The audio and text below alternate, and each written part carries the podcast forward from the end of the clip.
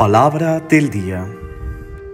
Lunes 16 de agosto del 2021.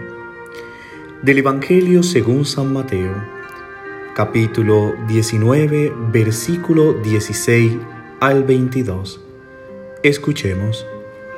En aquel tiempo se acercó uno a Jesús y le preguntó, Maestro, ¿qué tengo que hacer de bueno para obtener la vida eterna? Jesús le contestó, ¿Por qué me preguntas qué es bueno? Uno solo es bueno. Mira, si quieres entrar en la vida, guarda los mandamientos. Él le preguntó, ¿cuáles? Jesús le contestó, no matarás, no cometerás adulterio, no robarás, no darás falso testimonio, honra a tu padre y a tu madre y ama a tu prójimo como a ti mismo. El joven le dijo, todo eso lo he cumplido, ¿qué me falta?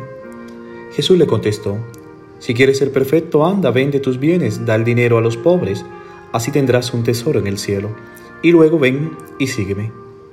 Al oír esto el joven se fue triste, porque era muy rico. Palabra del Señor. Gloria a ti, Señor Jesús.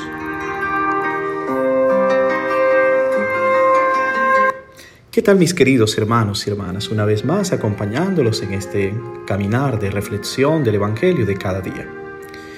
El Evangelio de hoy nos cuenta la historia de un joven que le preguntó a Jesús cuál es el camino a la vida eterna.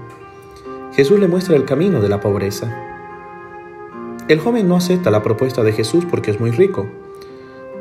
Una persona rica está protegida por la seguridad de la riqueza que posee.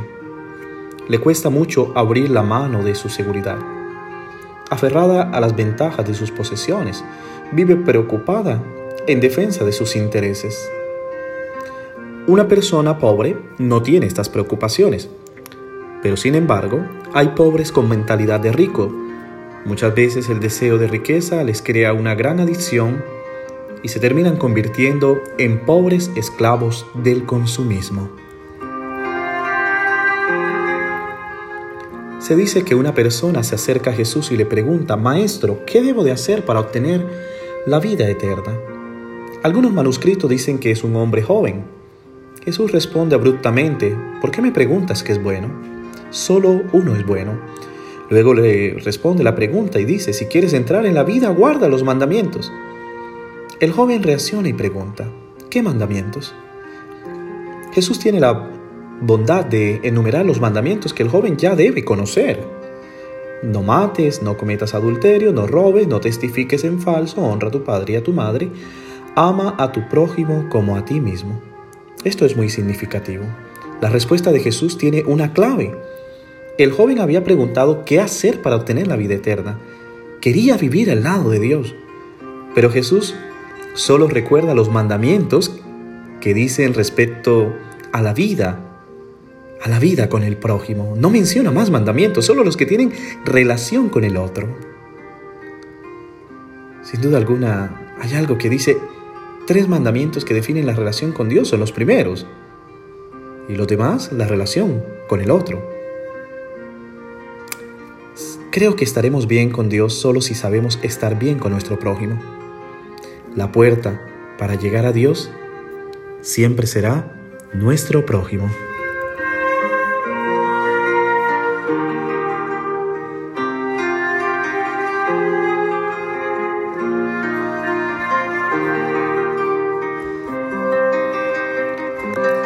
Jesús dice, guarda los mandamientos. ¿Para qué sirven? El joven responde, siempre he observado todas esas cosas. ¿Qué me falta todavía? Lo que sigue es extraño. El joven quiso conocer el camino que conduce a la vida eterna. Ahora el camino de la vida eterna era y sigue siendo hacer la voluntad de Dios expresada en los mandamientos. En otras palabras, el joven guardó los mandamientos sin saber para qué eran. Si lo hubiera sabido, no habría preguntado. Pienso que es como muchos católicos que no saben por qué son católicos. Nací católico, por eso lo soy. Es como si fuera una costumbre, porque mi papá fue católico y yo también soy católico. Esa no es la verdadera actitud. Jesús responde, si quieres ser perfecto, ve, vende lo que tienes, dáselo a los pobres y tendrás un tesoro en el cielo. Entonces ven y sígueme. Al escuchar esto, el joven se fue muy triste porque era muy rico. La observancia de los mandamientos es solo el primer grado de una escala que va mucho más, más alto. Jesús pide más. La observancia de los mandamientos prepara a la persona para poder alcanzar el don total de sí mismo a los demás. El Evangelio de Marco dice que Jesús mira al joven con amor. Jesús pide mucho, pero lo pide con mucho amor. El joven no acepta la propuesta de Jesús y se marcha porque era muy rico. Pienso que escuchar y dar la bienvenida no es lo mismo. Se puede dedicar uno a la oración, a la lección divina, a las prácticas de piedad popular, también se puede ser moral y religiosamente, observadores. Pero si en la base no hay una actitud de pobreza existencial, una conciencia de la grandeza y de la providencia de Dios, que es la que nos sostiene, porque Dios sabe lo que necesitamos, entonces no estamos preparados para poseer la riqueza del reino de Dios. Él puede creer que está en el reino de Dios, como a menudo escuchamos, pero no puede vivirlo plenamente. A veces los ídolos nos impiden poder reconocer al Señor en lo espiritual y en su palabra. Por algo nos dirá la palabra, no se le pueden servir a dos amos al mismo tiempo, porque amarás a uno y aborrecerás al otro. Que Dios te bendiga en este día y que en la abundancia que Dios te da, siempre tengas la mano abierta para extenderla a los pobres, a aquellos que necesitan, tanto económicamente, materialmente, como espiritualmente. Que Dios te bendiga en el nombre del Padre, del Hijo y del Espíritu Santo. Amén.